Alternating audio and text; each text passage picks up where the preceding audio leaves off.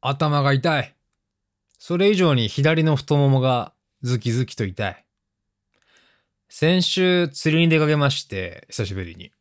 その時に何かに刺されたようで、時間差で幹部は大きく腫れていて、熱を持っていて、なんか真ん中は黒くプツッとなってて、プラスで、なんか頭がボンボコしてます。調べてみると、それがマダニだとするとえらく重症化することもあるって書いてあって、夜中もう4時前ですけど、ちょっとビビっているので、起きたら病院に行きます。とはいえ、こう、ヘラヘラ喋れる感じなんで楽観視はしてますけどね。もう、1週間以上、10日ぐらい経つのかな？なんでそんなに一週経ってから悪くなるかね？ねえ虫側もさ、刺したならすぐ痛くしてほしいよね。まあ、そうすると、噛んでるのバレちゃうから分かんないようにするのかもしれないけど、なんだかなと思いましたけど、病院に行くのもだいぶ久しぶりだよ。うん。健康だと過信してる俺ですから。えーだいぶ病院探しも難航しましたが、皮膚科、上京してから行くのは初めてじゃないだろうか。行ってきます。うん。一週間も前なのにね、この一週間は全然不調なくて、なんか無比を塗っても治らんなと思ってたぐらいだったんだけど、時間差、やだね。どうも、シンガーソングライターのヒロ渡辺です。もうびっくりするぐらい、笑っちゃうぐらい左足痛いです。ね。一週間、この毒素やら痛みやらは、どこにいたのって感じ。次元爆弾的に痛みが襲ってますけど、逆にもうなんか、ポッドキャストで喋ろうと思って。どうせならね、病院空いてる時間に痛み出ろよって思いますよね。こんな夜中に痛くなりやがってと思って。うんそそんなフラストレーション置いといて。時間差。グラミー賞の話を今日はします。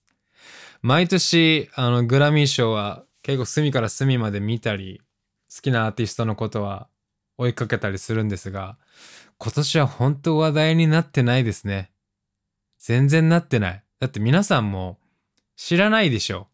誰がどの賞でみたいな。これもまたコロナの影響なんだろうね。僕もリアルタイムではもちろん見て、まあちょっと追いかけたけど見てなくて、全部終わってから概要を見た後に好きなアーティストのパフォーマンスだけなんか公式サイトとか YouTube とかで見たぐらいです。うん。みんなこう移動しながら音楽を聴く機会が減った一年だったし、ミュージシャン側も今じゃないと思って新譜を出さなかったし、世界的に大バズりした曲っていうのはそんなになかったのかもしれないなと思いました。あとは大バズりしてる曲が TikTok とか、今、今 TikTok だね。TikTok で流行った曲だったりして、なんかグラミー賞のあの審査の対象じゃなかったりもしたのかもしれませんね。確かですけど、グラミー賞ってね、勝手に選ばれるわけじゃなくて、なんか連盟に参加しているレコード会社だったり、インディーズの場合は、グラミー賞の審査対象に名乗り出ますよ、みたいなのがあったはずなんだよね。うん、あとはリリースされてから何年間とか何ヶ月間みたいなのがあった気がする。その辺はちょっと、あの、ね、変なこと言えないのです。調べてほしいけど。うん。TikTok で回ってたのが、ね、今年の曲ばっかじゃなかったりもしたしね。だけど、まあ、ドージャカキャット、ドージャキャットのセイソーは確かね、もう結構前、あれ、いつだ？セイソーが出たのはね、あ、ドージャキャットセイソー2019年。だから、まあ、結構遡っても、ボンとなるんだね。うん。何年間有効なんだろうか。プロ野球の新人王は、あれよね、デビューしてから2年でしょ、うん、全然ホットじゃない話題のグラミー賞ですが、1週間ぶり以上に 振り返って皆さんにも聞いてほしいな、見てほしいなというものがあるのでご紹介します。デュアリパかな？デュアリパ。去年は、えーアルバムめちゃめちゃ聴いてたし、捨て曲なかったなと思いました。レコード賞には Don't Start Now がノミネートされて、あでレコード賞っていうのはその何？レコード大賞的なね、一番でかいやつね。には単曲でノミネートもされているし、ポップアルバム賞は取ったね。やっぱり。これはなんとなく納得って感じがしました。うん。フューチャーノスタルジアというアルバムはチェックしてほしい。あとは、グラミー賞のね、当日のパフォーマンスもセクシーでかっこよかった。そんな印象がありました。あとは、そのさっき言った、あの、日本でいうとこのレコード大賞の大賞みたいなレコード賞にも、えーノミネートされたポストマローンという白人ラッパー。白人ラッパーで顔にタトゥーめっちゃ入ってて背もでかくてごつくて怖いと思いきや結構温厚な感じの、うん、目の青い人なんですけどまあラッパーとはいえ今回のパフォーマンスはもうガンガンに歌ってたね。黒いロングコートを着て。それは結構迫力があってかっこよかった感じがしました。あとはね何が良かったかな。良かったかなというよりかはジェイコブ・コリアというねこう細い細い髪の毛ツンツンしてる男の子。僕より年下の子がいるんですけどもう天才。もう彼はね YouTube なり SNS なり絶対フォローしてほしいんですけどあのついにあれだね司会を担ってたね。コーナー司会。うん。もう彼が世界で一番コーラス積むのうまいと思うの。その上結構喋りもいけるんだなってとこが意外だった。プレゼンターやってましたね。うん。僕が大好きなジェネイ・アイコと一緒に、このジェイコブ・コリアーは別に彼の音楽がハマらなくてもインスタグラムが面白いからぜひフォローしてください。あ何？こういう風にコーラス積んでんの？つってもうすごすぎて全く参考にならないです、うん、あとはなんだ？夜中なのにトラックがファファファってうるさい。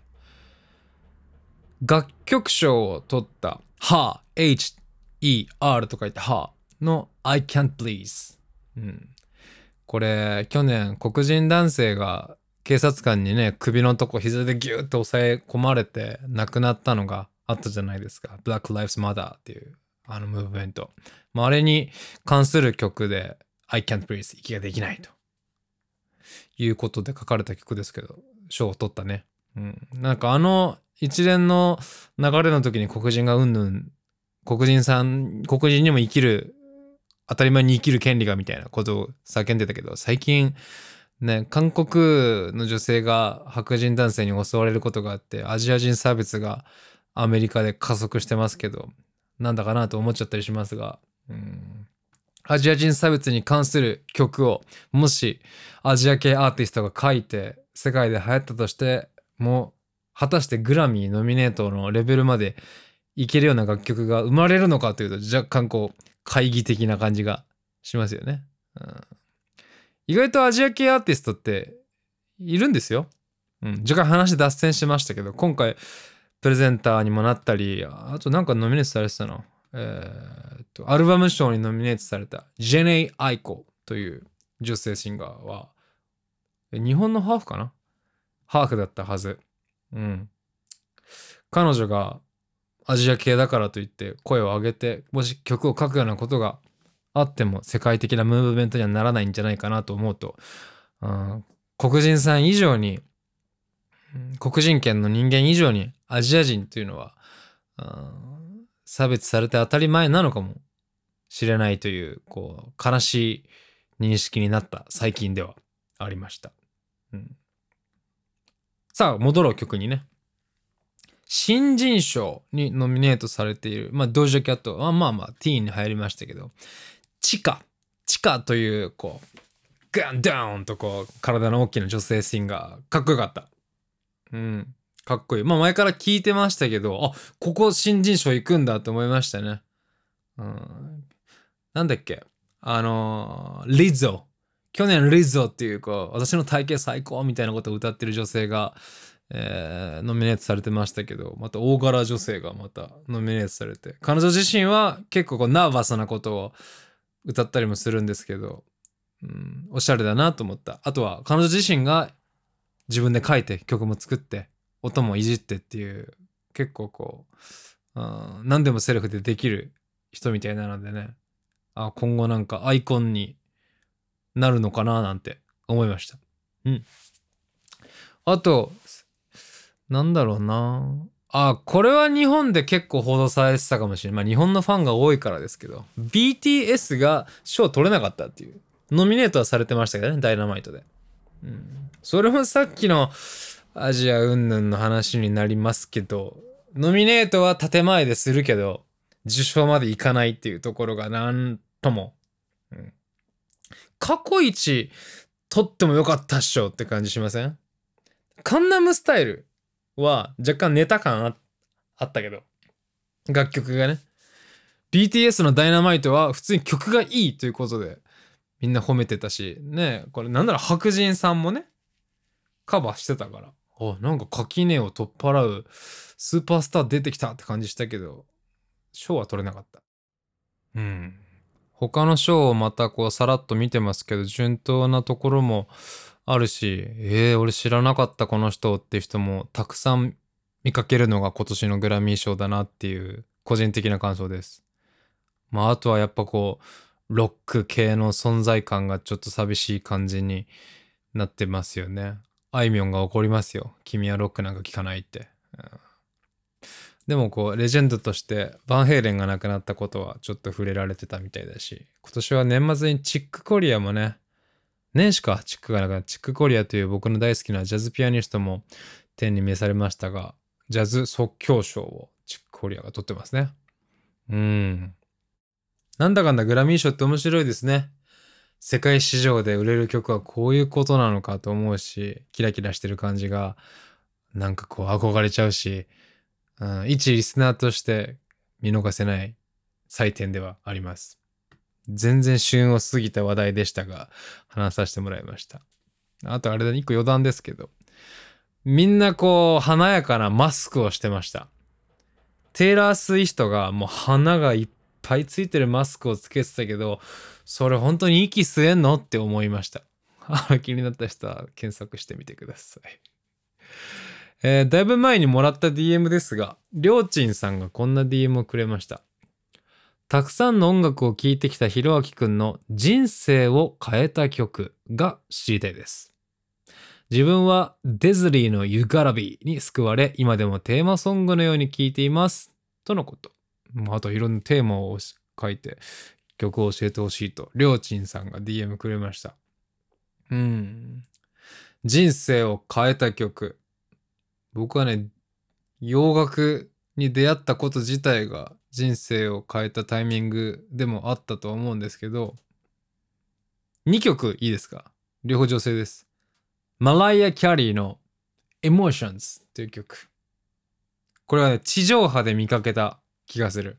地上波でほんと数分しか放送されない洋楽のコーナーで、マライア・キャリーの Emotions 流れたね。わ、何？アメリカのお姉さんってこんなに歌うまいの？何その声みたいな。シンプルに歌唱力に感動して、うん。何これもっと掘り下げたいこの音楽を聴き続けたいって思うきっかけになった一曲だね。それが入り口で、さらに僕の人生を変えた、なんだろう。